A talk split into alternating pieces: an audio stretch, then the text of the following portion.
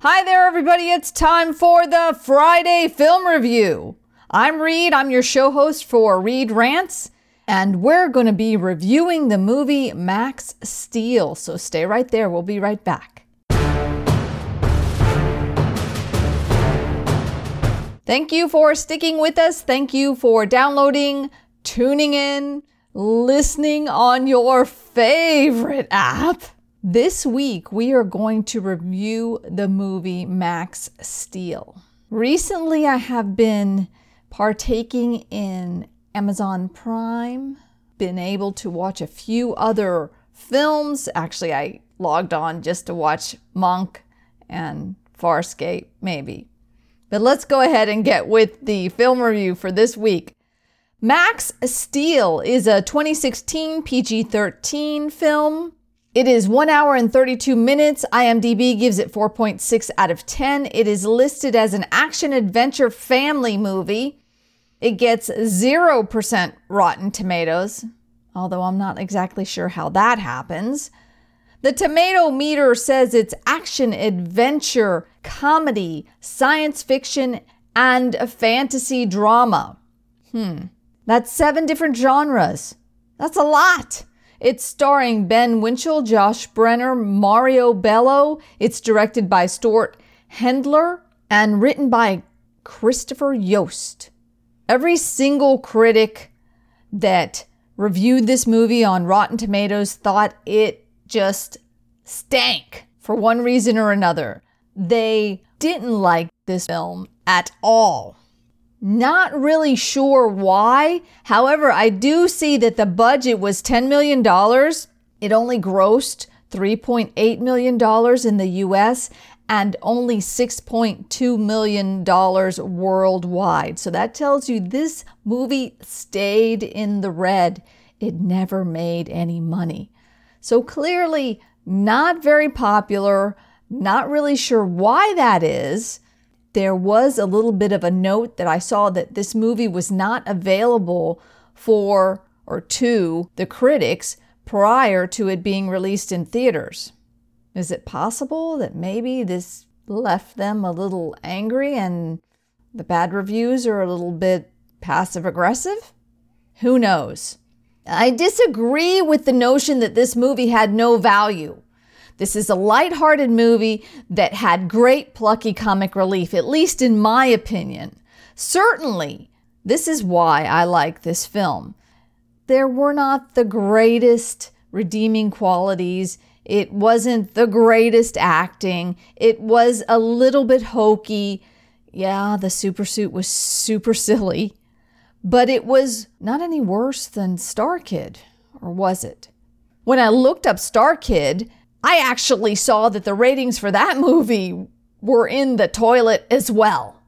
Maybe this type of movie where you've got a teen or a tween finding a super suit isn't the greatest thing. I did find out that Max Steel is actually from a previous TV series.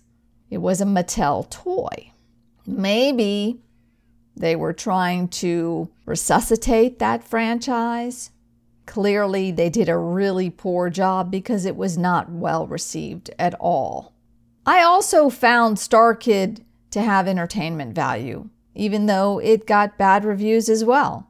Maybe when I watch a movie, it's according to the mood that I'm in. Sometimes I don't want this epic, phenomenal masterpiece. Sometimes I just want something that's mildly entertaining, maybe a little bit more than mildly entertaining, so I can sit back and decompress.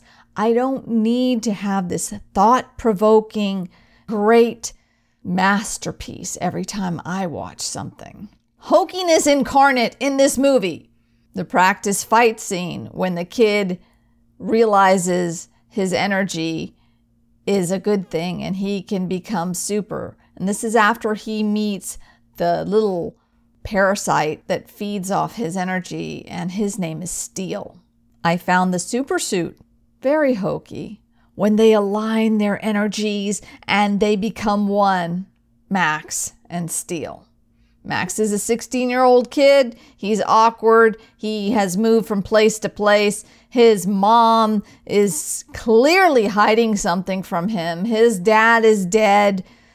all these undertones that don't really make a whole lot of sense.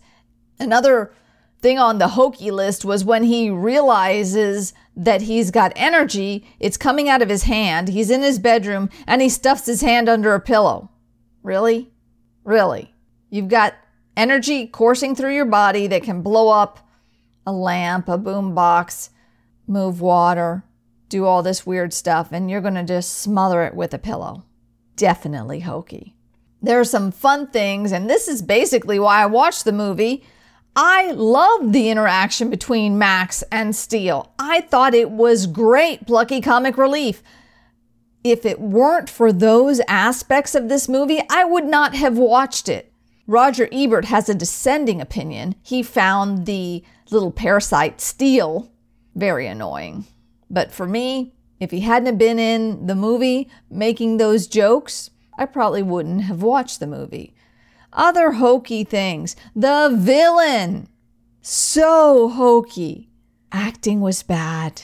But for me, it was a nice movie to watch on an evening where I wanted to see something that I hadn't seen before and that was somewhat light-hearted. Yeah, there were some, oh, yes, the earth is going to be destroyed, things are going to happen, blah, blah, blah, blah, blah. I guess I focused in on the plucky comic relief. This movie did not really blow my skirt up, as I said. It was just mildly entertaining, so maybe we got a little flurry under the skirt. If you've got young kids, 9, 10, tweens, I don't think it's going to go for young teens. If they like the super star kid, kids, Goonies, and believe me, this is nowhere along the caliber of Goonies. This is still a fun movie to watch. That's pretty much all I've got for this week. If you'd like to reach out to me, I'd love to hear from you. I can be reached at read at fastmail.com. Our home on the web is readrants.com. You can click follow and get email posts of the podcast and briefs, synopsis, brief synopsis, brief synopsi of the podcast recordings. Follow me on Instagram and Twitter and Facebook. You can put in comments and all sorts of good stuff. Until we talk again, take care of you, everybody. Reed Rants, signing off.